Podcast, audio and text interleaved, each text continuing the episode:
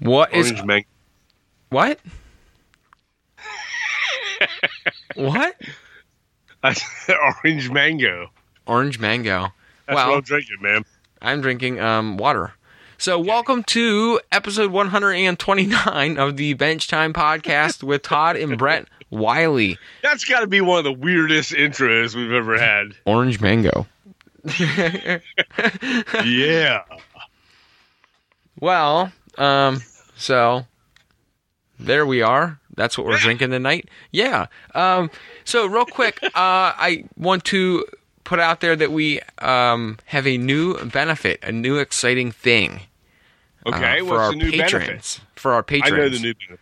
A couple of you guys probably already know because you saw on the Facebook thing, but for all patrons, any level, all patrons, as long as you're a patron, um, we've been having a lot of fun with the Zoom calls that we've been doing, and I know um, a few of them, a few of you guys aren't on the fa- our Facebook group, but um, we we're doing Zoom calls with our patrons. Um, they weren't organized by us in the past, and they were um, some of the guys in the Facebook group were just putting them on, and we had so much fun with them. I know my dad did too. That um, we decided to get a pro uh, a Zoom account for our group, and we will now be doing a monthly Zoom call with uh, all of our patrons, and we'll put it out via email. So if you're listening and you don't get our Facebook group, um, you'll still get the notification of um, Zoom call. the Zoom call via email be, once a month. We'll put it out once a month, and it'll be a couple weeks ahead of time, except this one. This one will be short notice. The next one in June will be announced in the beginning of June when we do our contest, and we draw the winner for a contest. At the beginning of each month, we'll also just announce when the next Zoom call will be during the month. So yeah. I'm I'm excited about it because I I had a good Ooh. time on that last you week. know what's a better idea? Oh, we all have like a beard making part. Oh, a beard equipment. Uh, we What? we build stuff with beard hair. Oh my gosh, that was too good. so I have a better idea. I'm just kidding. Yeah, something happened on the Zoom that y'all missed, and and uh, you know you had to be there to you had to be there. Yeah. But uh, yeah, oh, oh well. Um. so, anyways, we'll do a Zoom this Sunday evening. Um, or me, eh, Sunday or Saturday. We'll announce Yeah. it. We'll announce it. I'll send an email out. But we'll do a Zoom call this weekend for our patrons. Um, if you're interested in joining our Patreon group for some of that and some, you know, a couple other things that you get access to, like our Facebook group and uh, I um, mean, people are talking on it and they're laughing and they're they're uh, you know we're we're sharing building. ideas While we're we building build. too. So you get to see what we're building, and we had like I don't know, it was like 15, 20 people in there. I don't know how many were. Yeah, but yeah. we're some we're night- holding up Some nights we had more. Some night, couple nights we had a little less, but we always had Yeah. at least a dozen or more. Right, and then and so you hold up the, uh, you know, guys are holding up their whatever they're working on, or they have their cameras pointed down to what they're working on, so you can see what they're making, and you know, we all ask each other questions and Help each other really out. Cool. Yeah, it's kind of cool. I had a good time. It just kept going on and on. I lost track of time. Yeah. You know? So yeah, um, we're we're gonna do a monthly Zoom for our patrons. Um, we might have a few other details for the patron thing. I mean, for the Zoom thing for our patrons coming out a little bit later. For now, um, it's going to be one main Zoom call a month. We might have a couple plans to, um, uh, uh, you know, unleash the Zoom a little more if you guys want Yeah. more of that. But uh, for now, we're going to do one big Zoom call a month for all of our patrons. So if you want access to that and all of our other patron stuff, you can head on over to patreon.com forward slash Brett Wiley. I changed it. It's no longer HO Scale Customs. It's patreon.com forward slash Brett Wiley. I had to change it when we changed all of our other stuff. So, um, yeah. So- and if you guys are already patrons, don't worry. The URL it doesn't change anything with Patreon with with with our existing Right, patrons. Um, it's just a different URL. You guys, nothing changed with your memberships.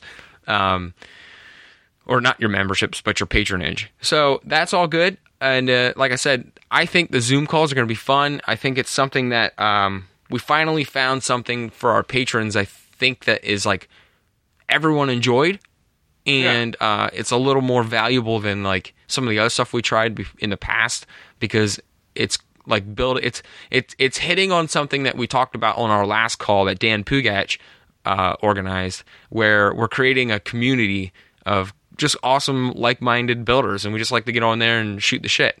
So Yeah. Yeah. Yeah, I mean, I, I think it's great. We're going to do this regardless of what the world situation is. Yeah, after this is Uh, over, we're still going to do Zoom calls. Yeah, but we should have been doing this a long time ago. I know. So It- this is a benefit of something. it's an that- unfortunate situation that brought out a pretty cool uh, idea with our group. Agreed, agreed. So And and one, I can tell you when we're not going to be doing Zooms when? During hockey playoff games. Oh, the hockey tournament. well, I might still be on a Zoom call, but I'll just be watching my game and shouting.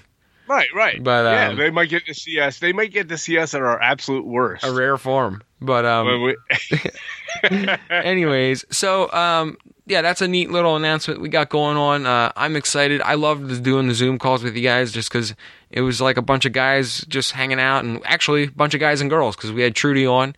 Um, yeah, Trudy was on. She's an awesome modeler, so it was great to great to have you guys on there, and we got to see your faces, something that we normally couldn't do because we were missing some shows, and and uh, it was just good. It felt good. I liked it. So we're gonna wrap up that discussion by just saying if you want access to that, you can head on over to patreon.com forward slash ho. I mean Brett Wiley. Um, and uh, I'll put the link in the show description. But so that's what we got going on there. Um, we also do our with our patrons. We do a kit. I, I give away a kit each month. Uh, I do a drawing with all our patrons. You get a bingo ball number, and um, we're almost out of bingo balls. yeah. So I'm gonna have to come up with a different. Well, we're gonna have to make, we're gonna have to make some more bingo balls. I'm gonna have to come up with a buy some different- more bingo balls and renumber them. I'm gonna have to get a bigger or get different colored bingo balls, and Yeah. uh, do like gray and red, or find other color ones. Because Well, the numbers are gonna be the same. yeah, but so- it could be like red 42 or gray 42. Oh, I guess you're right. You or know- you could just take a sharpie marker on the back. I'm and not just numbering all those from- damn balls. Oh yeah, that would take you a whole 15 minutes. Yeah, true. But I could buy a pack of bingo balls for like five bucks on Amazon. Oh, well, okay then. If I'm gonna have to, if I'm gonna have to buy them, why don't I just get a different color? Why are we arguing about bingo balls on our podcast? All right, n- next up, Because we've argued about everything else, so we might as well Hey, argue about bingo balls. might as well argue- even arguing. argue about balls. All right, um, the um, you have a bullhorn announcement. Let's jump into the bullhorn. Well, I, I do. It's actually stems off of the A different discussion, yeah. a discussion that we had with uh, Jake uh, Johnson on the uh, uh, the Zoom call that we were just talking about, Mhm. and on Friday night. And I was, you know, um, I, we were talking about the, and we talked about it on the show as well. Um, the MaxiCure, well, it doesn't matter. The CA glue, and uh, I bought the CA glue, and then I also bought the uh, Instaset uh, by Bob Smith Industries. It's an accelerator, and uh, so we were talking about you know spraying. It has a it comes in a spray bottle, okay. The the accelerator, which I think is really stupid actually, because bottom line is I can't just spray that on whatever I As a wide spray. You know what I'm saying? So let's say I'm working with little detail parts, and I go to spray it. Well, I'm spraying the whole detail part, and then the, the color changes on it because it stains it somehow because it might be painted.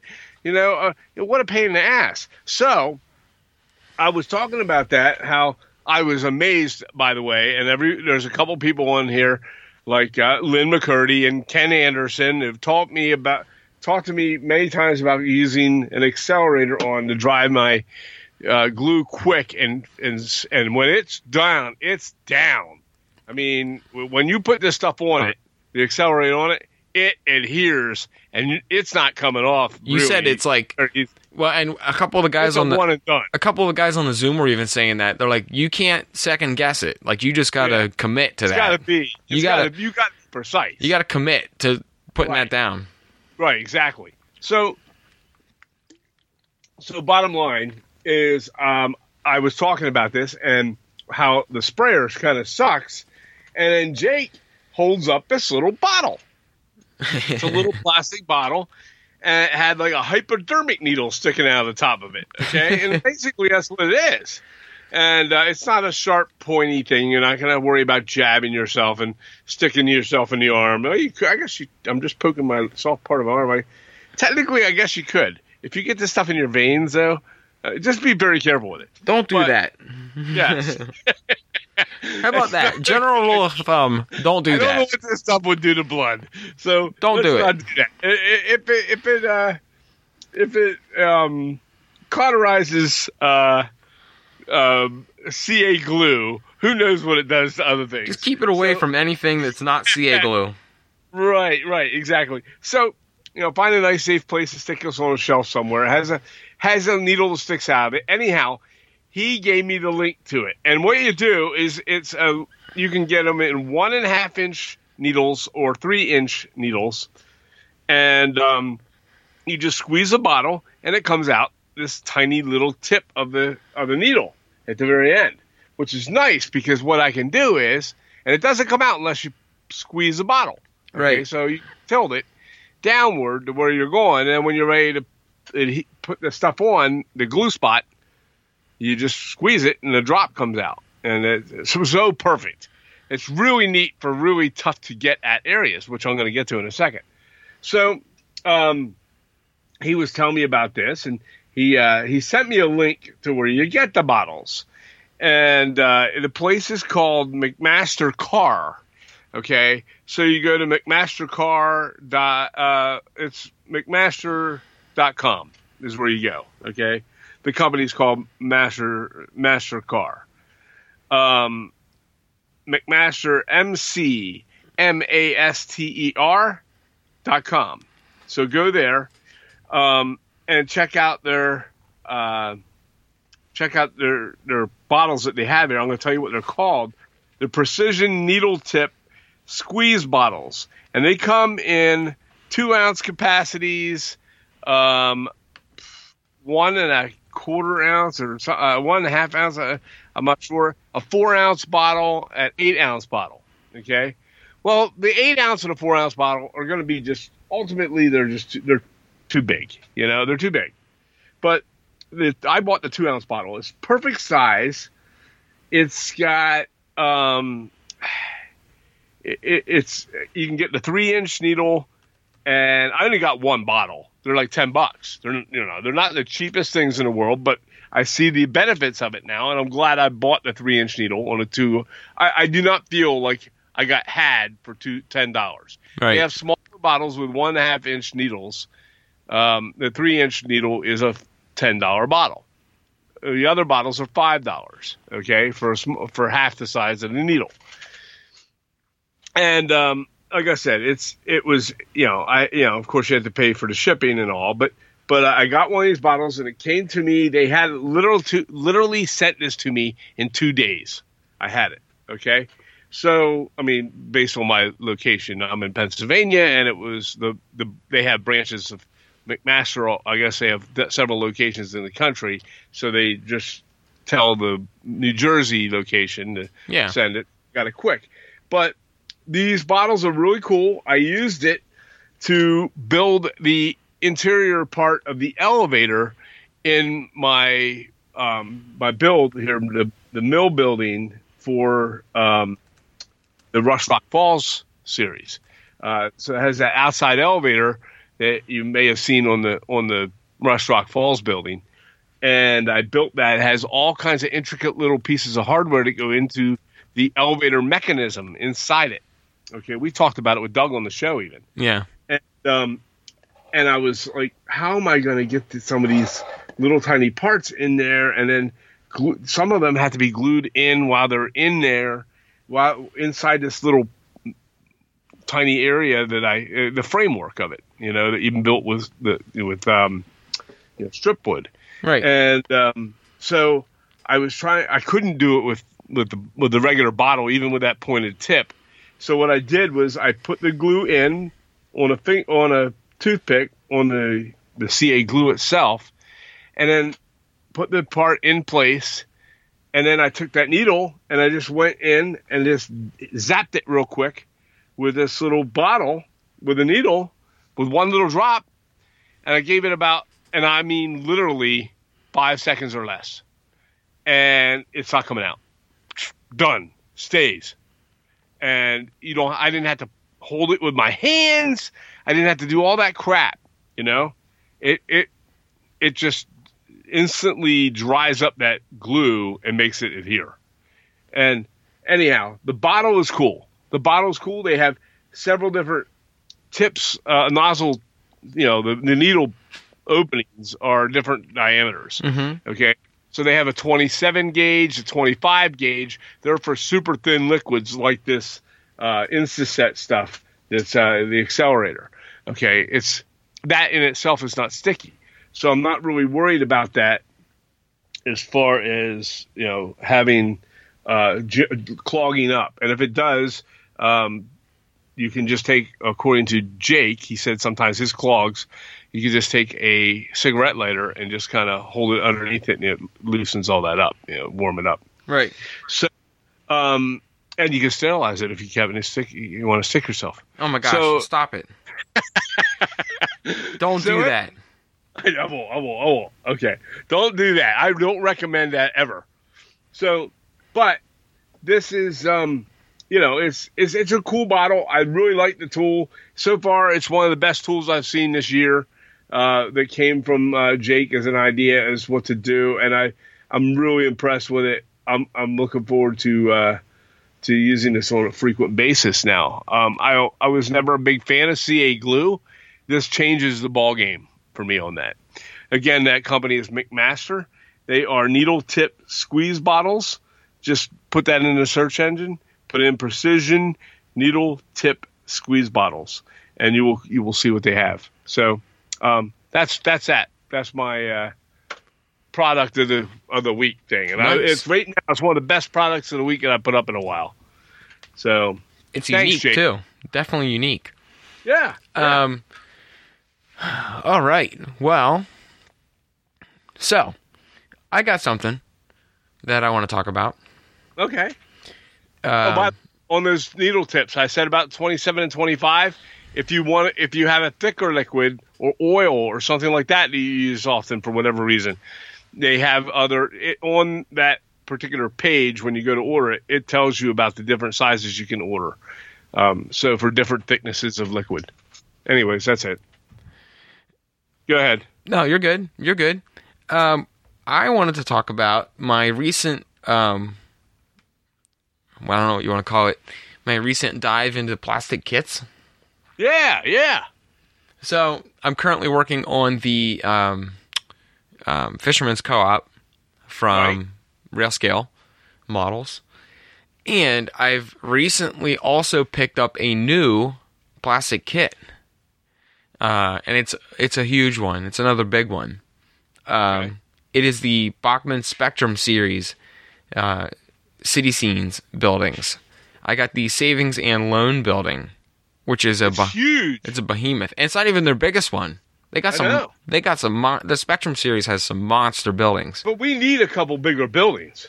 Well, I was gonna get one of the bigger ones, Yeah. but then I thought like, shit. Well, most of our buildings are three, four stories max, Yeah, we don't want to overdo it. and if you I get like a fifteen-story building, it's gonna look weird. Yeah, I already got a 13 one sitting here on the shelf. Yeah. So that I mean, I don't know what we're going to do with that one. we'll make it work.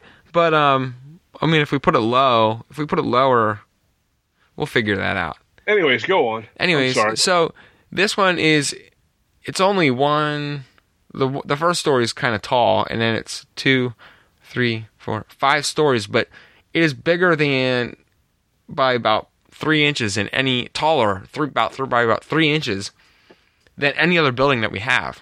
Right. So, um, you know, it, it it's going to be big. It's going to stand out. But it's my second plastic kit I got in a matter of a couple months. So Right. for all of you guys that are busting on us for only doing wood kits, uh, I have two awesome uh, plastic structures that I'm going to be either working on right now or working on in the future. And um, I don't see that the savings and loan building will take me a terribly long time to paint because it's got that like what's it called cast iron facade, so it's kind of Yeah. the one kind of main shade. Um, so I can paint it quicker, but I plan on doing a lot more detail work to it after I paint it. uh, just to make it stand out a lot more. But uh, Right. I'm going to turn it instead of doing the savings and loan building because that's boring. I don't like that. Um, we're I talked to my dad. We're going to do a um, a radio station, like an old AM radio station in that building. Yeah, I think it's a good idea. I was looking for pictures when you mentioned that last night uh, of old radio station buildings from the 40s, Yeah. and uh, they're out there. I mean, there's some big cities that had them. You know, big, big, big buildings like that. Yeah, we just have So yeah, and I want to put a cool sign up top, like the you know the old letter laser cut letters, like whatever K Rock one uh, 1080 AM or something. We'll we'll think of a cool. Uh, we'll make up a, our yeah, we own. can't go too modernly cool. It's got to have to be. They didn't. Yeah, it's gonna have to just be some call letters. Yeah, it'll be like WKZZ AM yeah, 1080, like something. But we'll put we'll put a cool sign on top. yeah. that'll We be. can't put like we can't put up like the the well, I don't even think. Did they have FM radio during that time? what? you can't put up something like rocks, you know, or something like that. you Yeah, know? you can't do So- uh, the. Yeah, you can't get you can't get too snazzy with the. with- Yeah, you can't. Uh, you know. When was AM, FM radio?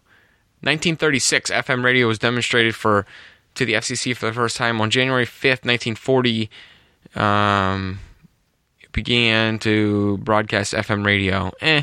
So maybe could do FM, but at that time, AM radio was probably much Yeah. more prominent. I know it's an older, fa- older form of radio, so uh, we're gonna go with an AM radio I think station. AM's good, but you know it doesn't. You know, AM's fine, and, and we'll put it up there. And like, I was only kidding about you know the rocks thing, but you know you, you we can't put up a like uh No, you know, we'll just put the call letters on top and get your smooth on. No, but we know? could put the call letters on top, and I thought it'd be cool to get like a uh, find an old radio tower looking structure yeah. and put it on Yeah. top of the buildings, like a like a transmitter built uh, transmitter There's tower. out there available. Oh yeah, we can find one of them. Walthers, Walthers probably has one, yeah. Um, but we'll make that work. So that's my cool little uh, plastic kit for a. I did I did been dipping my toes into the plastic kits, and uh, there are some good ones out there. It's not like we wouldn't want to do Oh, sure. plastic kits. It's just we never we just didn't. I think But we're at the point to get the variety in the buildings, yeah, to get the variety in buildings though, we need to get away from wood for a little bit because our city is a giant tinderbox. So Right, we do, and it is the it is the age in our country where you know you would have seen um, other buildings. It's not. This isn't the 1700s. Wouldn't it all been wood? So uh, you know, we'll we'll we want to we'll branch out. We'll do a little bit more. But uh, I think in the center of our city, these kinds of buildings are going to be great. So, um, yeah, that's my little spiel on plastic. I, I am currently working on the co-op. I have ten walls to paint. I have like five of them. Five of them are done. I got to do the other five. So, um, that's the hardest part with this You know fisherman's what I need in here? Hmm. Oh, okay, go go ahead. I was gonna say that's the hardest part with the fisherman's co-op is I'm hand painting all the little bricks, so Yeah. it, it just it's slowing me down, but it's making that plastic kit really pop. So Like I said, I think if you work with plastic in the right way, Well, you like did you it. are, yeah, yeah, it's you're you're going to put them in there, and nobody's going to look at that and say, "Oh my gosh, that was a piece of plastic." You Well, know, yeah. I mean, it's they, how they you are. it's how you do it. You could do really so- bad on a wood kit too. So Right? Exactly. Exactly. I've seen some. yeah, So, but um, but yeah. So that's that's what I've got going on, and um, we could actually actually let's get into a little bit about what we did this past weekend too. yeah, I was just going to say, you know what I need in here? What? Like a mini fridge. I need a mini. Oh, that's a good idea. I need a mini fridge that I can just reach back and grab something out of the drink. So I have to run out, run out of here down the hall, run out to the kitchen, get all that crap. You know and what? Come back. You could probably find like an old used, uh, not a mini snack machine, a snack machine. A snack machine. Oh, you could put drinks and snacks in it. Yeah. Yeah, like, like, like little bags of chips. I go to the store and I get the bags of chips. You know, No, just- you know it'd be better? They sell them at like I've seen them before at like uh, the old food service companies. You can buy like those Pepsi and Coke display fridges Yeah. that hold or like the old Red Bull fridges that only hold like eight bottles, Yeah. and put one of them in your under your workbench. Like, hey, w- you know what, else would be cool to do down in our layout area? A mini fridge, No, man. a coffee pot. A coffee maker. I've thought about putting a coffee maker down here. Why the hell not, man? I um. How many people out there have coffee makers? Does Jason they or at their workbench? Jason Jensen? there, in do you the have? room. Do you? Does Jason Jensen have a coffee maker by his workbench? They're like they're like thirty five bucks for you know. not even that. No, not even Yeah. that. You could just get a simple old Mister Coffee. That's, well, I think they're about that. They're about 30, 35 bucks. No. But- Maybe.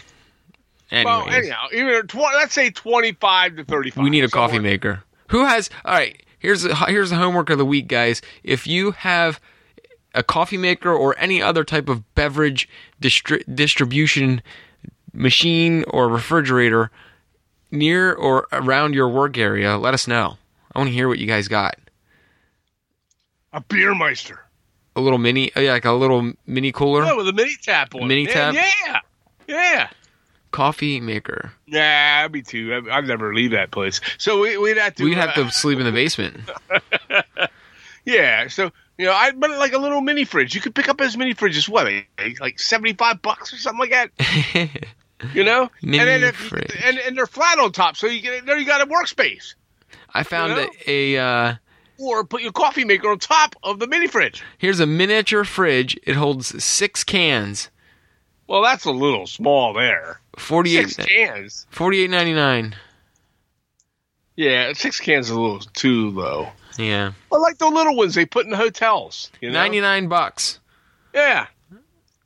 Oh man. See, this is dangerous. It's got an ice maker on the top of it. Yeah. Oh great. That's the last thing my wife needs to see me hauling into the basement is a mini fridge. It's brilliant, is what it is. She'll be like, "What the hell are you dragging that in here for?" Well, I need it for the basement. I need it for my work area. I think Oh, it's brilliant. I think it's brilliant. anyway, You know, we don't even need a snack machine. We don't even need to have a snack machine. What we'll just do is we'll make like one of those boxes up, like you have at the at the office. It sits on the fi- top of the Oh yeah, yeah. And it has like everybody can go up and put their money into it, and then they can take out what they want. yeah. There's like a creepy guy that shows up. Like, Yeah, well, we won't have to have the creepy guy show up. We'll just fill it ourselves. You can go to you can go to the to Walmart or whatever, and just buy the variety pack of the chips or whatever. yeah, the big bag. Yeah, the big bag, and then you just separate little. T- you know, has the little mini bags inside. Where are we You know, going with this? there. Crackers. No, we're, I'm trying to. It's, it's for the shop, man. It's for the. It's for your work area. It's Yes. for your. Your the the model railroad or man cave. Its bottom line is what it is, right? It is what it is. I, I'm I'm down. I'm down. Yeah. You know, we should be able to have snacks and drinks while we work. I don't have a problem with that. Hey, You can go to the grocery store and buy them little packs, uh, the, the, the the peanut butter crackers. You can buy like one of those packs of those things. It has like like what a dozen packs in it for Yeah. like a buck buck fifty nine or whatever they call it. Charge. Yeah, oh Yeah, I man. mean- I think we're gonna do it. All right. You've convinced me. Yeah. uh, anyways, so let's uh let's talk about what we worked on this past weekend when we were down here. okay. Well, you go first. All right. I've well, been talking about food and everything, so I know. Now I'm hungry. Thanks a lot. Yeah, me too, Um, so I got a bunch of scenery work done around the terminal. I did. I you guys probably saw pictures of it. I got all the uh, the left hand side of it done, which would be what our southern our southern side of the terminal. Oh yeah, we talked about that last week. Yeah, that's all done. So uh, now I'm working on the other side, the sh- the more um, concrete side. I'm working on that end, and I uh, I got some fencing made for my stables or my fenced in livestock areas. I got that done. Um, I got I'm working on the um, like the static grass and all the stuff that goes around that little grass tufts stuck stick in the corners of buildings and Yeah. things like that. Um, but yeah, so I got a bunch of that stuff done. Now this week I'm working up the other side of it and just wrapping this whole build up. I'm getting this thing over with. I'm, I'm just ready to be done with that whole Right. terminal. yeah. It looks So, great, man. It's a you lot. really did some good um, landscaping around some of those buildings and stuff. I really like what you've done. it it was a lot. I mean, it's it's Yeah. still a lot, but uh, you know, it's it was fun. I'm enjoying it. I'm just ready to. I'm at that point. Oh, yeah. I'm at that point where I'm like, all right, let's just get this thing done. I got a lot of other stuff Right. I want to work on. Let's move on. Um, I got a lot of other kits here that are teasing me to start building. So Sure. But I did that, and I was also working on the fattening pen, my my chicken fattening pen. Right. Um, and I got a comment actually on our YouTube video of the unboxing I did of the chicken fattening pen. yeah. Um, there was a guy on there who um, had said, you know, basically for twenty dollars. Okay, so the argument was, and I understand where they're coming from. So that for twenty dollars, maybe we should have gotten like uh, some roofing. It didn't come with shingles. okay. And my my whole thing with it was it's a unique structure. You don't see it very often. And I Right. understood where they were coming from. For 20 bucks, you should get a complete thing. I get it. But at the same time, it's it adds a little bit of a challenge to me and it's it's 20 bucks. Um, Yeah. for a craftsman kit that I've never seen before. It's a structure I've never seen before, and a lot of those other basics kits from um, Best Yeah. Trains are unique structures that you just don't see made anywhere else. So, um, yeah, could it have come with shingles? Probably, but Yeah. Then it wouldn't- shingles. but then it wouldn't have challenged me to make a Right. different style of roof. So I what don't it disagree with that. And besides, how I have piles of that But shingles and stuff laying it- around in boxes. what it did though, Dad, was it it, and it's good for a basics kit too. I think it it forces you to think outside of the box.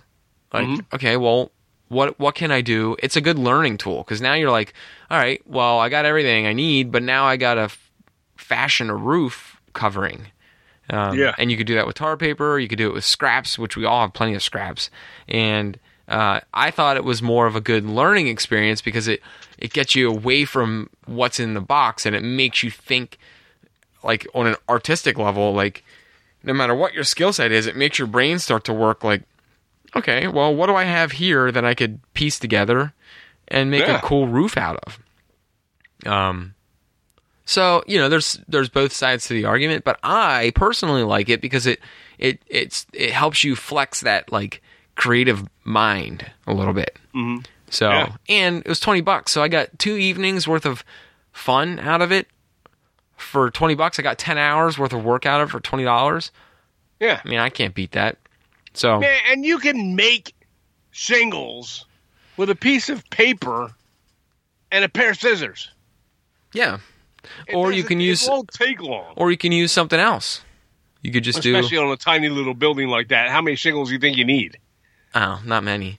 No. But you know, or you could just make you could do any any type of roof. So right. um, roofing paper takes seconds. yeah, but the the fattening pen was a fun build. I um I encourage everyone to go look at those uh, basics kits because they they're cool little filler kits. You can Yeah. squeeze those things in pretty much anywhere. And actually, Jason Sider had a good idea for that fattening pen.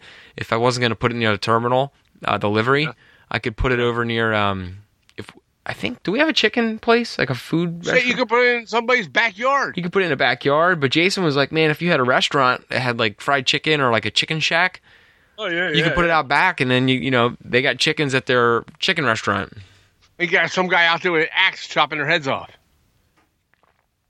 You could have a stump. You could get a little Yeah. stump. Stump. Oh Yeah, my gosh! Scene. You could get a put that on there. You could get a stump and have a guy. I have a little plastic guy with an axe, yeah. and you could make him uh chop, Done. make him chopping chicken heads and put a little blood on the stump. You, could even put a little chicken with no head running around. Cut the head off. Get some stray cats around there.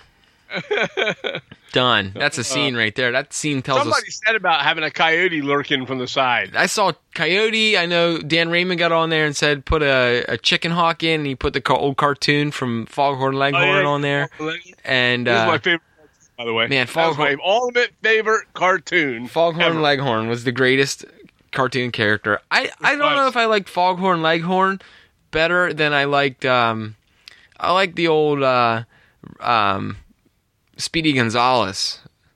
I like Nah, Speedy Gonzales. Foghorn Leghorn was the best. Uh, yeah, To he me, he was. he didn't take any crap. Then he, then all, sometimes things just went bad for him too. Oh yeah. But yeah, Oh man, I miss those cartoons. Yep. Anyways, so yeah, I, I think the chicken stump idea. I think I just talked myself into a cool little scene. But um, Yeah. so I'm doing the chicken fat.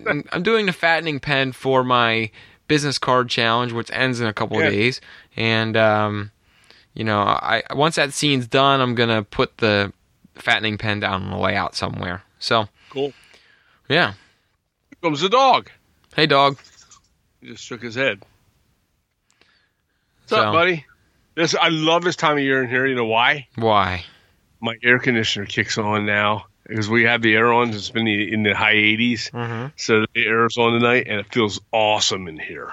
Nice. So anyhow, whatever. Nice. I'm happy for you. So.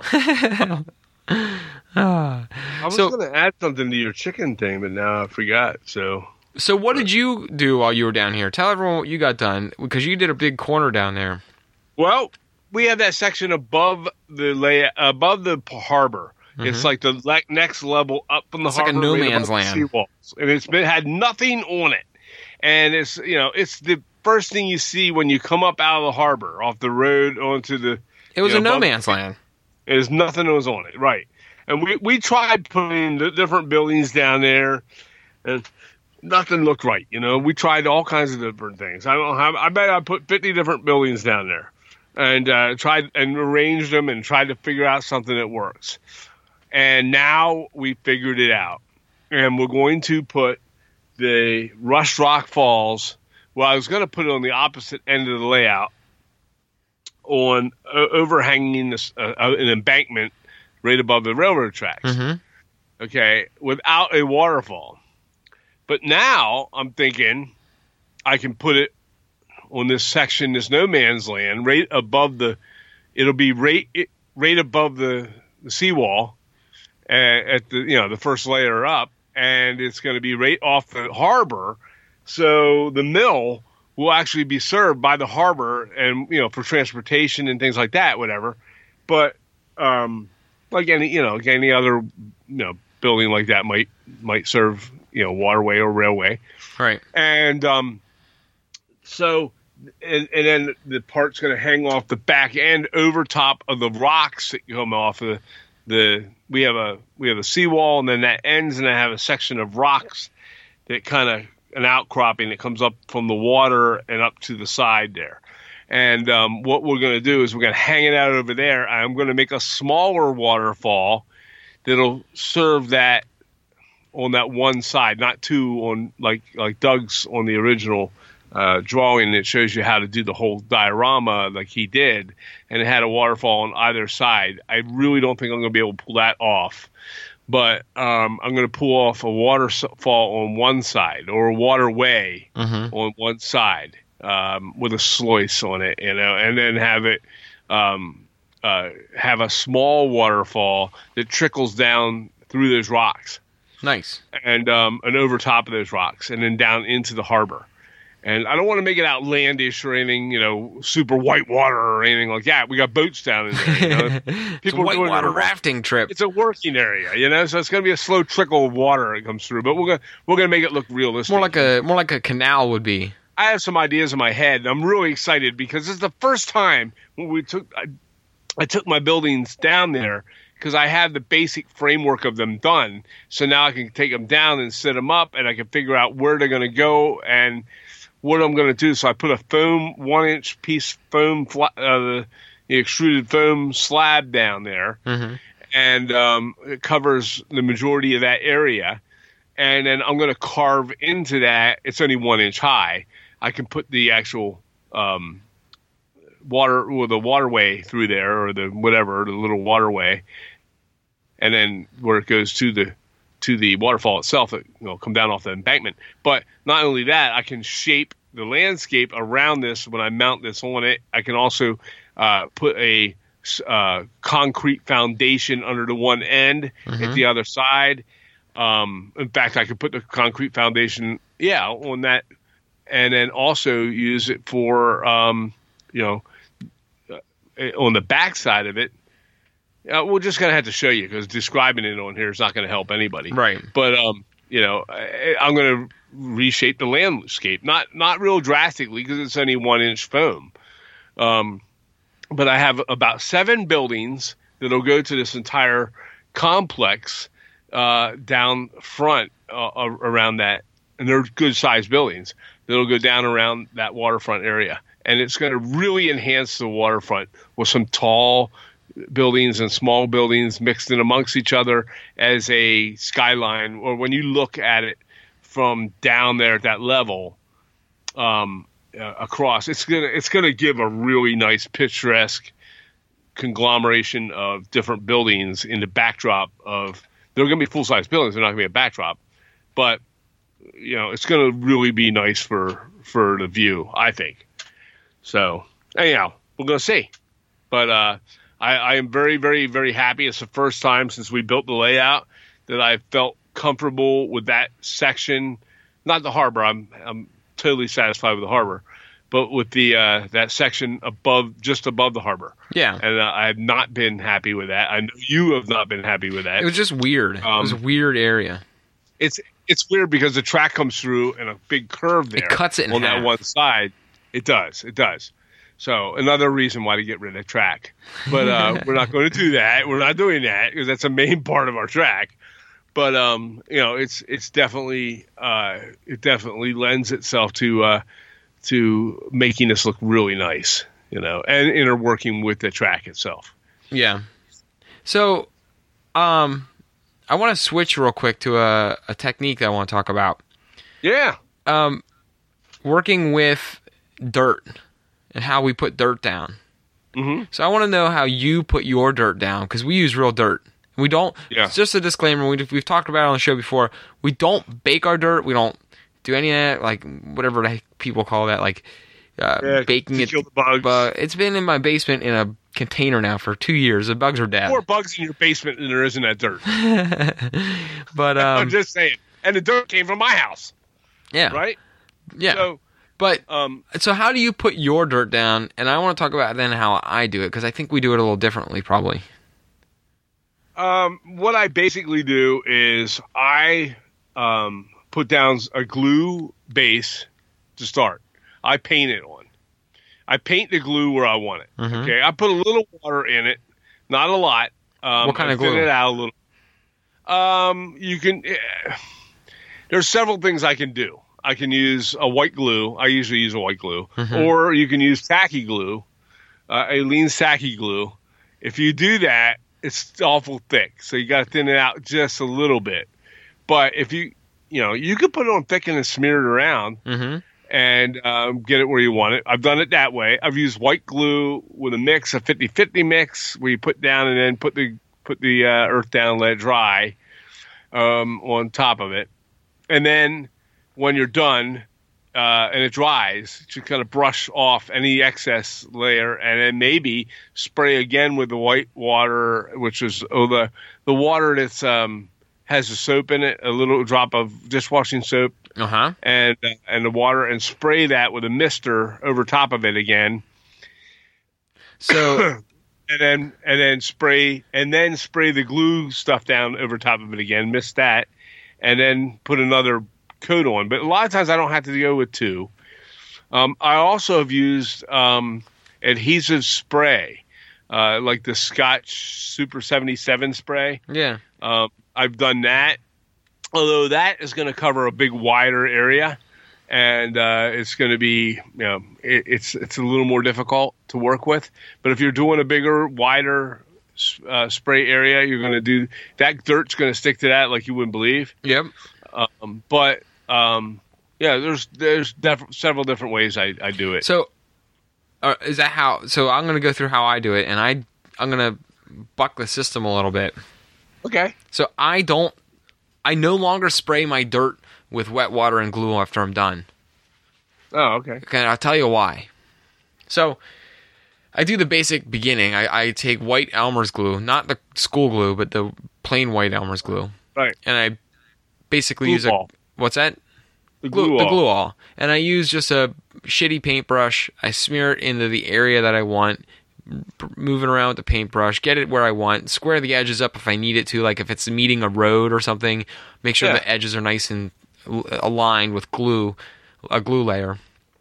And then I use my hand and I pinch glue. I mean, I pinch the dirt.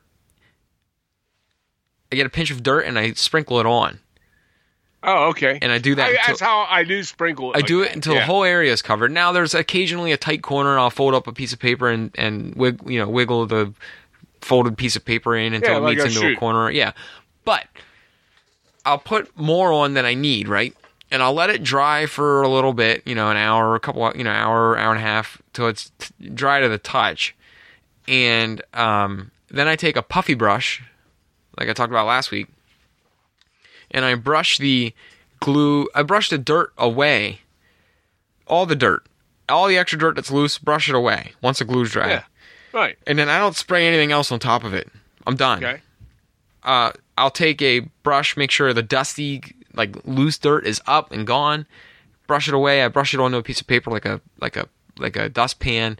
Put that back in my container, um, making sure that there's no clumps of glue in there to make my dirt hardened in my container, and um, and that's it. I will not put. I don't put wet water on it. On top of that, I don't do. I don't spray it later with glue on top. I don't seal it with anything. And once that's dry, the dirt that's in it, in the glue, it's not coming Yeah. up. And No, what I was finding was when I sprayed it with wet water and then glue on top of it, it gets loose on top. it gets again. it makes like a second layer. Or Yeah. or what it does is it packs it down and smooths it out too much. Yeah. And then it doesn't look like loose, like dusty dirt. Yeah. I want it to look like a dusty dirt road. Right. and sometimes I found that the spraying it again, I lost that quality because it turned it into mud, and then it, when it dried, it was like hard packed, and I didn't Yeah. I didn't like that look. That's okay in certain ways. It's yes, I Yeah. get yeah. If you're doing a dirt road, I guess it's different. Yeah. But if you're doing a dirt Yeah. patch, I, I just do it that way. N- Right. Make sure that there's no, you know, I'll give it a quick like brushing over once it's completely dried. Make sure there's no loose dirt. Um, but it holds hard. It holds fast, and uh, I don't ever have any issues with it. And I think it leaves that nice visual of like a a, a dry, loose gravel. I mean, a loose dirt. So oh yeah, yeah. that's how Yeah, I I, that's how I've started to do it. I don't spray anything on afterwards because it or sometimes it would dry darker than I want it because there's glue mixed in with it and it changes the color of the dirt itself. Doesn't Yeah. look quite as natural. Um, right. Then you got to Then you got to put like brown got- chalks to it. And Yeah, everything, yeah. and yeah, it, it just was too much. I didn't. I wasn't enjoying that the look of it. So I was messing around with it with a couple of the diorama builds that I did because I didn't didn't have to worry about ruining anything on the layout and um, Right. and that was what I came up with. I was pretty fascinated. I mean, pretty um, satisfied with how that turned Right. out. So Yeah. it looked good. yeah, so that was my old dirt technique. I do this, I do the same thing with um, um, my static grass too. I'll water down my Elmer's glue a little a little bit thinner, and um, put my static grass down. And then I take once it's dry, I take a shop vac and I vacuum up any loose static grass. And I don't spray it afterwards because sometimes it'll mat it down. Um, even with a fine mist, I just find that it you lose that fluffiness, that look, that fluffy look of the static grass. Sometimes it'll lay Yeah. over, especially for taller static grass. And I find and I find that uh, he just dusts you in there. Oh man. He busted ass. Oh, great! Bad. Get out, out of here. But Come on. Go. yeah, my static grass I don't spray later. Oh man. Yeah. I'm sorry. You need Go a ahead. respirator. It's, yeah. Go ahead. You need a respirator. I chased, I chased him out. All right, Oh, he's busting ass in here. great. Your mom asked what, what I used. I chased him out for. So, um, I don't. Yeah, I don't. I don't spray my static grass when I'm done either. So Okay. I find that the glue, Elmer's glue, when it's watered down, is enough to make the ends stick. And when I shop vac it up, the stuff that's glued down tight doesn't come up at all, and the leftover Yeah, does. I, I, I've, I've not been putting any more on static grass. I know. do. I, know some techniques. unless unless I am adding a, a different color to a oh, different well, that's different. Why? Yeah. Or if I'm adding, um, well, and you do that, I usually use brushes and stuff. And a lot of times, what I've been doing instead of spraying at all is on things like that, or I will take these um, pipettes Oh yeah. hundreds of them, and I'll fill them with the white glue, and I'll put it in precise places where I want it with the pipettes. And and then that'll soak it just in those places where I need to put different color patches and things like that. It works out real well. It doesn't give you that second layer that flakes off. Um, I, I guess that and and uh, it, it gives you better control. Yeah. Yeah. No, I, I, I just I'm I'm avoiding spraying things on my scenery afterwards because I feel like it just doesn't it doesn't add any extra hold No. And it kind of ruins the look I I already achieved. I don't know, just not I just wasn't getting what I wanted out of it. So I stopped that Right. completely. I just I just make sure that the layer of glue underneath it is is substantial enough to hold everything down and it's fine. I mean, it's not like somebody's going to come up and just run their fingers through the no, but at the same time you don't want they do, I'm to break them. At Huh? the same time, though, you don't want like uh, a year later when you're working around it, like the grass falling all over the yeah, place. Yeah. True, yeah. So yeah, we want to make sure it's secure. It's got to be secure. Yeah. Right. but yeah, that's I mean that's that's what I've been doing uh, Cool. with my scenery. I just wanted to know how you were doing that. If you if you still if you still used a lot of the spray afterwards, like we did in the beginning. Well, a lot of times I'm not doing scenery unless I'm coming down to your place. Yeah, but you right? do it on your you do it on your Well, some of the dioramas, when I yeah. make a special build, like I did it on, I did it on the, uh, on the, um, the one FSM kit I built with the Baxters. yeah And I, and, but you know, I was going off of what I was just trying to learn some of George's techniques. So I was using his techniques for how to do that, and it was very similar to what you just described. So um, his technique was not too much different at all.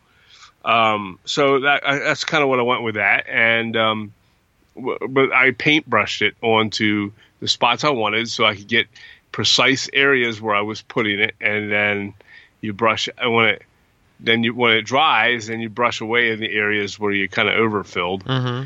and uh, yeah, and then you have it exactly where you want it. And I so I did it there. I did it on some other dioramas, but um, you know, it was it was pretty much what you just described. yeah Uh, yeah. Nice. Nice. Um, nice. So, um, what's your next plan? What's your next step when you when you're uh, working down here? I know you were doing some stuff with some roads. You were doing you were thinking about doing some cobblestone. You want to talk about your cobblestone plan? Well, I'm still trying to figure out the cobblestone. Okay, I have an idea what we're going to do with it. Um, I'm going to run cobblestone streets through the one half on that. There, there's two sections of that upper side that we were talking about above the harbor. Yeah. Run it off that backside of the one um, behind the buildings, near the tracks, behind the buildings. Okay, I put a sidewalk down in front, right along the waterfront, where I have all those buildings, like the Shiplap House. Um, what's the other one that I put on the end? Um, your your one building you scratch built. Yeah. Um, that that one I, I put it down there, and I, I made one big long sidewalk right along the waterfront edge at top above the harbor. It looks really pretty. I don't know. I haven't seen it since I've been been down. I haven't you know since I left there. Um, I guess at drive it probably looks pretty good. It looks good. Um, and so um, you know, and I put the sidewalk in there. I love doing sidewalks. You know that. Mm-hmm. And then of course, uh, um, now I'm going to put behind the buildings. I'm going to put a road, and that road is going to be a cobblestone. Okay, and I have to figure out how I'm going to work with the cobblestone. You and I talked about that, and it's Yeah. kind of like I got to paint it first. I mean, I got them here. I brought them home. I'm going to repaint. Uh, we're going to start painting those things up. That's going to be tedious, but um, definitely want to. I definitely want to do some cobblestone streets. Um, and I'll have enough to where we can put them in other parts of the town too, if we want, and just you know fit them down inside the the uh, the the foam, our foam base, uh, so they're just level with the surface, and then you know um, show patches of cobblestone in the streets. I think that's a good idea. Yeah. So, like I said, we're gonna we're gonna toy with them. Um, I had to I had to cut the size and make sure it's the right size, and figure out how we're gonna do it because it's gonna have to go in a curve almost. So yeah, I'm I'm still playing with that. The co- those cobblestone streets are are resin, and uh, the the resin pieces I got, you know, from uh, um, railroad kits, and they're they're they're very highly detailed. They look great. I know that some other guys have used them and built some stuff. Dave Cruzwick's done some stuff with them. It looked amazing. Um, so, like I said, it's it's just stuff. Uh, I got to toy around with it and figure it out, and uh, for what we're going to fit it in. But I want cobblestone streets down along that harbor front area because you know it's it's harbor fronts are like old old school. You know, Yeah. we, where they would have we would have stuff like that close by. So anyhow, that's a that's it. Old Town, I guess you want to call it Old Town. Yeah. Yeah. Um, So we the got any, we do. I was going to jump into our patron questions. let's do it. Patron questions. All right. So, patron questions of the week. Here we go. First one is from Andre. What is your, both of ours, favorite process of building a Craftsman kit? What's your favorite process of the entire thing? Of the entire kit. Yeah. Wow. Of the entire say process, yeah. The entire process, I get the most excitement when my walls are done and completed, each one individually. I, I get them all ready first. And my biggest thrill for me is when I start assembling the walls into the form of the building. Oh, yeah. I love that part. That's my favorite part. It lets me know that at that point, here it is. This is the structure. Now let's just go to town on it. And it's that little moment. There's a there's that moment where you're. I don't get me wrong. I love painting them and detailing each wall like I do. And then when they're all ready, then I then I erect the building. And when I erect the building, I love erection. You know. oh, my God. but you know, it's uh, it's it's definitely my favorite part because it's it's that that go between between where it doesn't look like a building yet because it's not done. Okay, it's not up, Right. and then when you put it all together and you glue it together, you have the um, you have the basic form of the structure. It's when I have that on, and all four walls or all eight walls or whatever walls, how many you have, are assembled, and then you have the the roof card on, and I and then I can sit back and look at it and I can visualize it, and then I can go to town on however I want that building to look, because now I can visualize it. So it's like the middle ground, and I and I that's my favorite part. What about you? My favorite part's kind of similar, um, but I really enjoy before the roof cards go on Yeah. and all the walls are together, but the roof isn't done. Like my favorite part is is watching Well, it. I just said. I know, but like, I know it. That's why I said it's very similar. Oh, But it's it's the it's Uh, it's not when you're assembling it, not when you're putting it all together. It's when you the in yeah that it's that in between part. I think mine's the same thing as yours. Then um, that- when you put the walls, when you finally assemble the walls together, the walls are up, but the roof isn't on. Oh, okay. You like you like you don't like you. Okay, I like it when the walls are up and then the roof goes on. I don't like Yeah. that. I like. I mean, I like putting the roof on it. Don't get me wrong. Roofing is my favorite. Putting the roof together is probably Yeah. my favorite task. I like doing Yeah. the roof, but like my favorite moment is is When all four, when all the walls are up. all everything's standing. Like, and then you can stand back. and, I meant. Yeah, you can stand back and be just awe at like what you have already. Right, and then you also can visualize what you want to do from there. Right. You know, you might even find once you put it up and you get that visual look that that's where that to me that's where I would make any unusual changes. Right. You know, and then I can visualize it and go, oh, you know what? Maybe if I cut this roof this way, I could do this, or maybe you know I can you know change the overall look of whatever the kit is supposed to have. Start customizing a little bit. Right, right. Customize nothing drastic, but yeah, Yeah. yeah, Um, yeah. Another. That's a good question, actually. Yeah, I like that. never been out. We've never been asked that kind of question. No, that's a good one. Yeah.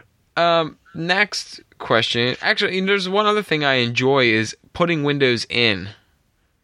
Not painting them, but once they're done and painted and you have your windows the way you want it, I like pu- placing the windows into the structure. Yeah, because now you know they're done. Yeah, it's just that's a fun part for me. There's nothing about Windows I like. I don't even like that. I hate Windows. um, Lynn McCurdy asks, "How's the Zoom coming along?" Well, it's coming along. We had our announcement in the beginning of the show, and um, I mean, I only announced it a couple days ago, so wasn't going to do it during the week, but we'll do a Zoom this weekend. Um, Dan Pugach, these patron run contests have been awesome. Any details on the group build, which would have an exclusive kit like we did last year with Casey's Well, I was Pops? thinking about that lately. Yes. Which We haven't done anything. There was a couple things I wanted to do. Here's here's the thing. I'm going to put it to the readers. We're going to give them a quiz right Ooh. here. quiz? Doesn't have to be patrons only. It's anybody. Okay. On our post, on our we could put a poll up. on, huh? We could put up a poll. No. Oh, okay. wanna do that. All right. um, on our post for this week's podcast on our Facebook page. Okay. Or you can email it to Brett at that email address that he gave you. hmm I would like you to let me know what kit from what manufacturer you would like to do that with. Okay. And I will, and, and it's going to be, have to be something. I want, I want you to pick something in the,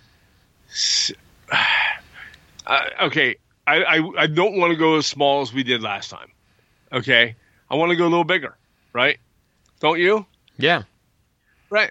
Yeah. So, all right. So let's give me a name of the kit and manufacturer that you think we should do the build of. Anywhere between zero dollars and Seventy-five bucks. seventy-five dollars in that range. Yeah. Now we'll And be we buying will- one too. will- So And then I will look into, not saying that the winning one is going to be the one with the most votes or anything like that. I want ideas. Okay.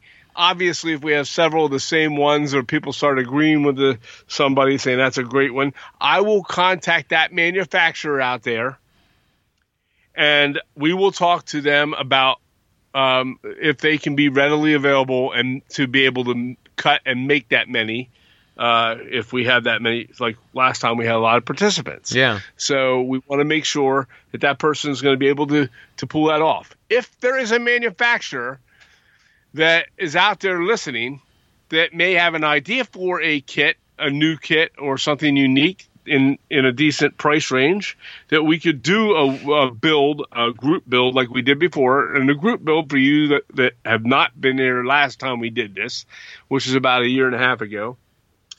What we would do is everybody gets the kit within a certain amount of time. Then they order the kit, they get it at their house, they hold on to it till it's time to start, and then once a week we had me and myself, uh, me and myself, me, myself and I, me, you, Brett, and Jason Jensen. Last time we all worked together, um, and we each took turns each night doing a once a week. Um, we each took once one night a week, hmm and we would do the build live and have the person you know that bought it can build with us okay? And then we go to the next step the next week. And um you know and we had jason there. Jason would do one night like a monday and then i would do tuesday and brett would do wednesday. And then we would reverse that the next week you know we rearrange that order. And that way you know you're getting to see three different ways it was built um, I don't know how we'll do it this time. We'll do something similar. It'll at least be once a week that we're building. I don't know if we're going to do three nights a week like we did before. However, we're going to have a lot of fun. We're going to do it live, and we're going to do a show everybody, especially you know, it could be beginners to intermediates or to advanced. It doesn't matter what level you are. Everybody's going to be building it to however they want to have it built. Yeah. Let's build it your way, like we always talk about. So, um, for the beginners, it's something that, that they will learn how to build a craftsman kit.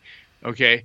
And they'll be starting on maybe an intermediate base kit.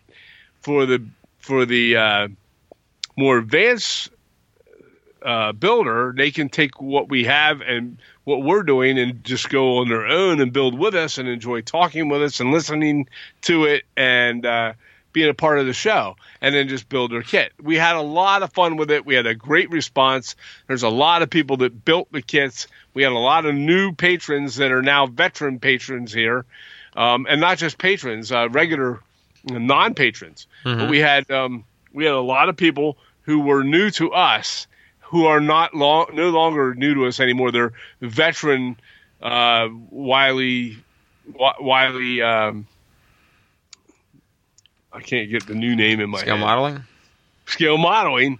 They're veterans to our to our groups and and to the Facebook page now, and we're friends with them. And there were a lot during that during that six weeks or whatever it took us to do that.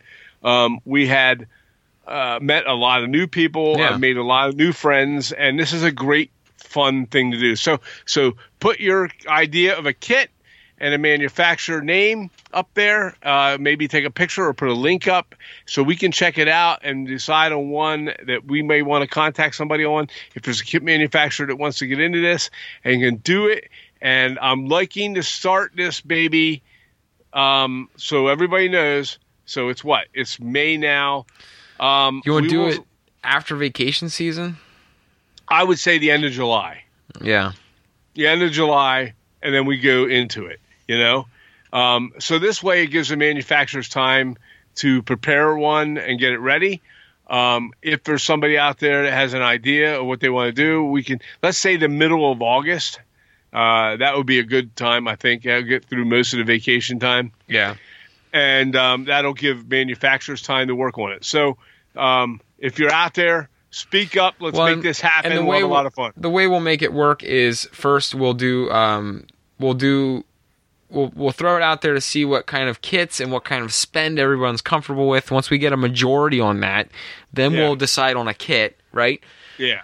Um, and then what we'll do is we'll allow adequate time for everyone to order one. We'll, we'll I mean, it won't be like you got one week to order it and then we're going to start. Right. We'll, we'll announce it pretty early and then say, okay, you guys have a, two months or three months to get your kit by the yeah. by August, whatever that right. be. That way, we're not rushing everybody. And right. And then from the time, so say, say, and this is all hypothetical. We'll come up with dates later. But say August first is the day that we all decide this is the kit we're going to buy yeah. Then we'll give everyone a still a couple weeks. Like, right. I don't want to give everyone a week to order it and get it in. We want to make sure everyone has the kit, it's in their right. hands, and then we'll start. So, and, and if you've never built one before, I'll have a list up again of all the tools that you'll need and things like that, and we'll make it on a you know a basic set. Yep. So you can get yourself started and and do some modeling, and we'll teach you how. Yeah. And um, so don't be daunt, daunted by it, and uh, we'll, we'll, we'll, we'll show you how to do it, and uh, you might have a great experience and, in, the, in, the, long run. This time, I will make sure we're able to stream it on more than just Facebook. So right. um, I will. I know there's other methods we can now. We're a little bit right. more sophisticated now uh, yep. in our streaming abilities, and I know there's other services out there. So we will do. Uh, we'll we'll also stream it on our YouTube channel. So if you're not yes. on Facebook, you can you'll be able to participate as well on our YouTube channel. Right. So, like yeah, I said, I think it'll uh, be fun. It's something that was overdone, overdue. We needed to do it. Um, but you know the spring was a little bit crazy, so uh, and, yep. and, and there was a lot going on. So we will do it. It will happen, and uh, I like the format of this, so that'll be good. Absolutely, yep. So all right, next, okay, next question. Um, that was a doozy, huh? It was good, but who, we, who, you know, put that one up. Who, Dan did. Dan did. Dan. But Dan's right. been Dan's been honest about this. He's been keeping us honest about yeah. this kit, uh, this this group build, build. and uh, we need to do it. It just we got to do it. Right. So Dan, thank you for uh, nudging us on this one. Matthew Hankins, what is a detail part that isn't made or you haven't found yet that you would like to have for a build? That's a cool question too, man. I'll tell you one. I got one right off the top of my head. Go for it. All right. Now, I kind of had to do a makeshift to make my own, but it was a bubblegum machine. Oh yeah, like the, the other one with the globe on it. Yeah, the big has. Yeah, you put the you know, pennies in it. You see all like all the gumballs in it. You yeah. see them out in front of a store or uh, you know or inside a barber shop or something like that. You know that kind of thing. Mm-hmm. Um, I made one for in front of a store on our on a drugstore on our layout. Um, it's still there for that matter. Yep. Um, I made it because I couldn't find one already, a bubblegum machine casting. Um, so like a bubblegum vending machine, since we're on vending machines tonight. And um, so what I did was to make it, you know, those little pins that your wife may have in her sewing kit Mm-hmm. or in her sewing room, and it has uh, the little plastic colored colored pinheads. ball pinheads on the back. They're like a ball, Mhm. a mini ball. Well, I took because they're perfect size. Okay, and you get the white one, and I took multiple colors of paint and I dotted it. Okay, in multiple different tiny itty bitty dots. Okay, until it was covered. Some left some on white, and and then I actually used the pin itself, cut the length of the pin because it holds steady on that pin, right? Right. So, um, and then I made a wooden base for around it. It made it look like a metal base, but you know, and I built a wood- wooden base on it and stuck that thing right on top, and it was perfect, you know. But it would have been cool and it saved me a whole lot of time, although I had fun building it. Uh, if there was um, a vending machine with like a bubblegum machine, Yeah. you know, why not? So, I don't think there's anything like that. So, what do you got? Oh man, that's a doozy. Um, I got one, and I think we've already put the bug out there for people. If Uh, somebody made one of those, by the way, I would put more of them in the town. I uh, I I'm a bubblegum freak. I would like, and I don't maybe I don't know if this is made or not. So I'm sure I'm gonna get corrected on this, but I think one of our patrons and kit manufacturer friends put a hint up about this, and I really want to find them. Is not manhole covers, but sewer grate, uh, the the storm drains. Yeah. Somebody is somebody making them? I thought, you know, Ron Kleiss had a picture, a teaser up one day of some storm drains, and I have Right, not right. seen them. I don't know. I have not seen HO scale storm drains. Right. Maybe they are. Let me Google real quick. HO scale storm drain. Oh, there's a couple. Eh. I'm sorry, guys. I've failed gotta tell ya. Blair Line makes them. They, they would be cool to put in the in the in the town, Yeah. without a doubt. Is there a newspaper, um, HO scale newspaper? What are those newspaper um, dispensers? Newsstand? Oh yeah, somebody does make them though. Really? You can buy you yeah, you can get them from what? oh, I see them. Yeah, there's a couple uh, Yeah. newspaper vending machines in HO scale. Yeah. Those are cool. Eh, I don't know. There's a lot of detail parts. I mean, that's that's tough. But yours is a good one. Yeah, I've never seen a bubblegum machine. Yeah, pinball machine. A pinball machine would be awesome. that would be cool. yeah. Ah. I mean, it doesn't serve our purpose, but it would still be cool. I might get one shits and, shits and giggles. You know? HO pinball machine would be Yeah, badass. just put one somewhere, anyways. You know? Oh, man, that would be cool. Yeah. That just popped into my head when you said gumball machine. I'm thinking like, yeah. Pinball. Gumball. Pinball. Yeah, I got it. Yeah. or any arcade games. Yeah, I gotta say, I will any tell you this. any arcade game things like an old skee ball. yeah. Do a cast of an old skee ball Yeah. machine, like any of that, any of that stuff. I forgot a bullhorn item. Go now for we're it. bringing this up. CCK Carolina Craftsman Kits Oh, is yes. making a um, a laser cut card that has um, well he has a boat kit that they put out. Uh, Mhm. They put out some new boat kits and uh, and then if you bought the boat kit, you'll get a free one of these free laser cut cards that has all kinds of details on it for you know waterfront. It has some life preservers and buoys and things like that, Yeah. right? Buoys and um, Boy, But- boy. So, um, but it, it's a brilliant idea. I think it's cool. If you don't, if you didn't buy the kit, you can you can buy the card anyways. They're like five bucks or something like that. Mhm. Okay, and I love the idea. I love seeing, you know, building this Red Rush Rock Falls kit from FOS Scale. I'm seeing how many detail parts that are very finely done on this kit that were laser cut okay, on the laser board, and um, they're brill- It's brilliantly done. We've seen it on many of the FOS Scale model kits. I'm starting to see a lot of it now from Carolina Craftsman kits, and some and and I know that um, I know for a fact that Ron Kleiss has been doing stuff like that as Uh-huh. well with my mount models, and I'm sure there's others. I know that the laser cut detail stuff is being done as well um, from other And manufacturers. more, it more and more. Right? Um, So you know, the the call out, I think that you and I talked about this on the phone. The call out that we were going to talk about, right, is the Ouch. the idea of creating more of these index card sized um, sets of detail parts, right? right. So, I mean, this is part bullhorn, part like challenge for some of these manufacturers.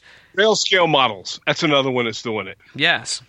He's doing a lot of it too. And here's the thing, yeah, I love the fact that they're able to come up with all these high detail little parts. And I'm not, I haven't seen a lot of it lately until the last year and a half, and now it's within the last half a year. I'm seeing more and more of it in the last six months, and I love it. I love the fact that you can just purchase a card. I love that idea Jeff had, where you can just get a card a sheet of all kinds of really cool detailed parts, even if you don't ever use them right away. You know, you might use them later. Just some common things like we could we could do tools, uh, hammers and wrenches and things like that. You could lay around in piles, and they, all you have to do is cut them out of the card, paint them. Hell, Doug has has you paint half of those laser cut parts with a freaking sharpie marker Yeah. and it looks great. And it looked great. Okay. Um, and you know, you could use a sharpie marker on these things and put them wherever the hell you want, and you could buy them by the piles. You know, it'll be a real good. I would buy tons of that stuff if I had a a a, a, card full of laser cut little detail just different miniature sets parts. sets thing. of sets of parts. yeah. you know, you make- said one you could do uh, workbench tools. One could be Yeah. um, little street like little street things like um, the sandwich boards and and stuff like that. Yeah. Or a uh, shovel, a rake. yeah, I'll be honest with you. When you're looking at an HO scale rake, it doesn't have to be three dimensional to look good. You can lay it down the grass; it's going to look fine. Yeah. Okay. Be honestly with you, um, sometimes there's sometimes there's there's cast metal rakes and shovels and shit, They look too big. Or yeah, or they bend up and they look and you try and reshape them and then they break and they you try and glue them back together and they look like shit afterwards. You know, this is, might be an opportunity to to be able to build some really cool stuff on laser cut. Now, obviously, it's very small and very delicate. hmm Okay, but I mean, it, it, I, I I personally would would spend the money and do it just to, buy the parts Oh yeah. and then have sheets, and I could just have stacks of the sheets rather than having like bins full of parts all over. I got enough bins full of parts right now, so I don't know. It's just it's just a thought. I love the idea, guys. I love what Jeff did with that. I love what you know the other guys have done. I have this rooftop HVAC system from uh, Rail Scale Models, and I'm and I know that's all laser cut stuff, and that's a you know it's a neat kit and he put together, and um, you know that that's the kind of stuff these detail parts that I'm putting on um, a lot of Doug's more recent builds. Um, in the last two years, have, have a lot of laser cut parts and pro, uh, the detail parts that he can do just from laser cutting Mhm. onto a single sheet, and he fills it with tons of it. And uh, so there's no reason why yeah, more of that can't be done. I think there's a market for it, and I think Oh yeah. if- I think guys would eat that shit up. I know we would. So. All right, next one from Desi J. Once this virus thing is over, is there a Wiley Scale Modeling World Tour on the agenda? Uh, I don't think so. Not right now. Not for the foreseeable future. Yeah, world tour. Man, I'll be lucky if I get to the beach this summer. the way things are going, uh, especially in our area, in our He country, after. Yeah, he said after it's over. So I, I- next I get year.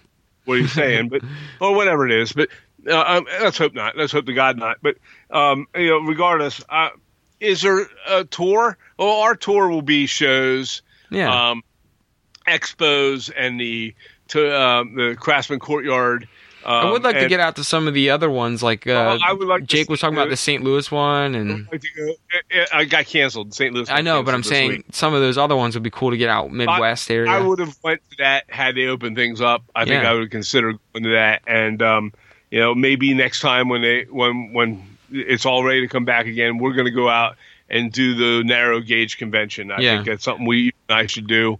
Um, but yeah, I mean, the, the, of course we're going to get back out to doing that stuff. You know, world tour. If you're asking if we're coming to Australia, I'm sorry, I don't see Australia in my plan right away. But um, you know, it's um, I'm not throwing it out. I'm just saying, if I do, it's going to end up having to be a vacation, and uh, yeah, it's not going to be hobby related. I'm sure that, and my wife's going to be along, and we're not going to be doing anything with trains or modeling.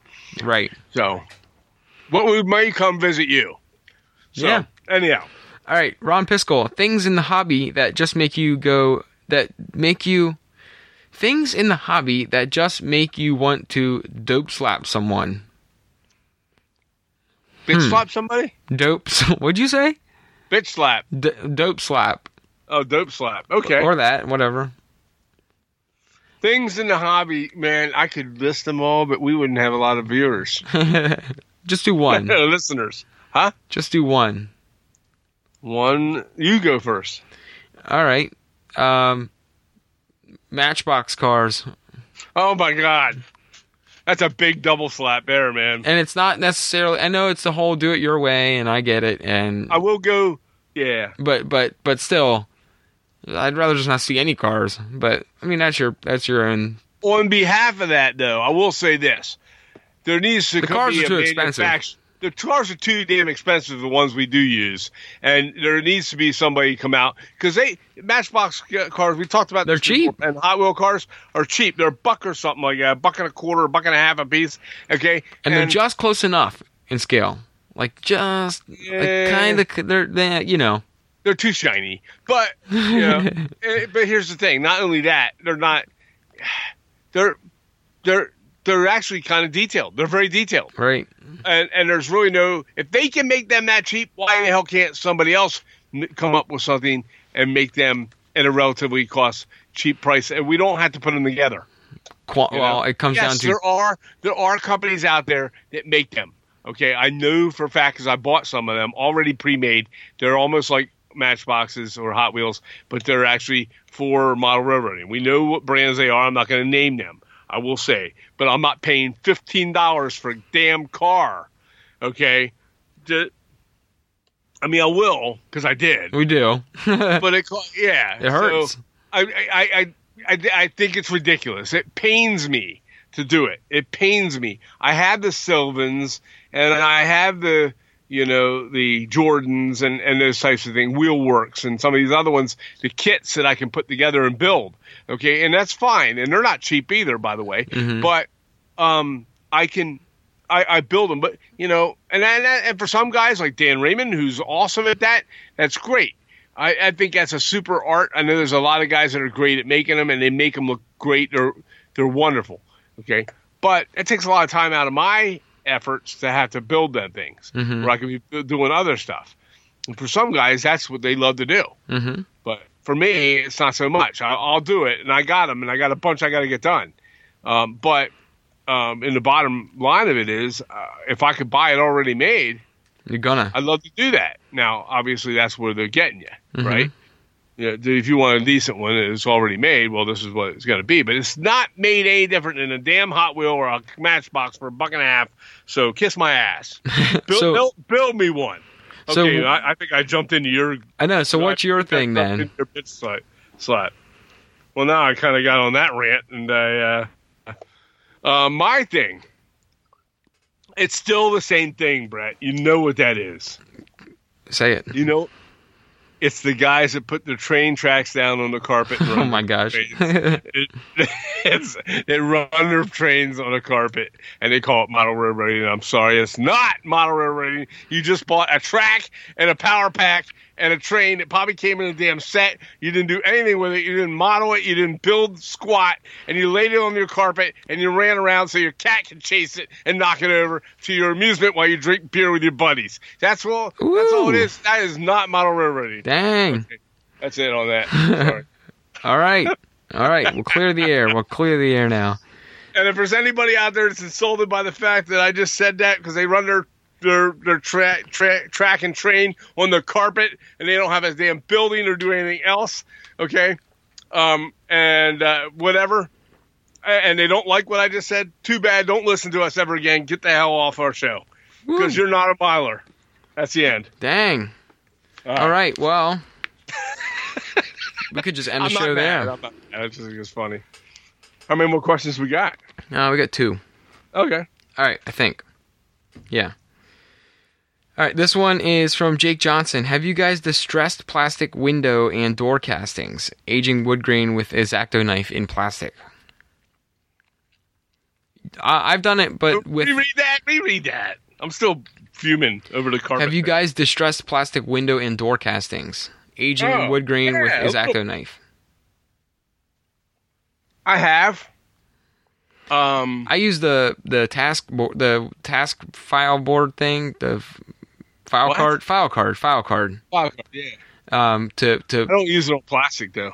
Well, you can. I did it actually on the windows for. Um, oh, what, what building was that? It was plastic Oh. windows, and I did it before I painted it.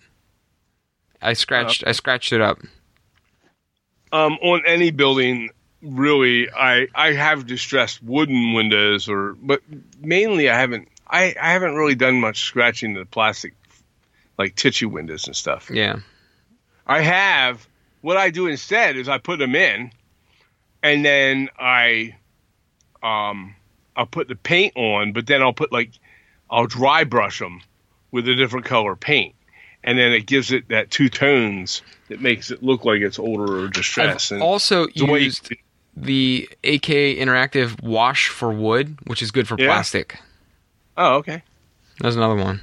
Yeah, it, uh, it is actually good for plastic. So, um, next, this is the last one. This is a big one from Ken Anderson. I'm just going to read it and let you digest it. Okay. Any thoughts on scratch building or 3D print interior or exterior detail that can be included with a structure or trackside detail? For instance, broken furniture or cabinets, yard sale or moving scenes out front of a house, or junk and weeds growing out of a barn or abandoned house scene. Well, Ken is an expert at putting together scenes. Water main breaks with Okay. a modeled flood or a geyser next to a building, and then he says, "Okay, these aren't suggestions because I built the scenes." Um, and he goes into this: a wasp nest out of baking clay glued to a soffit barn, a soffit of a barn or a groundhog hole next to roadside, broken watermelons next to a loading platform. Any thoughts? I'm drowning here. So he just like went on a rant.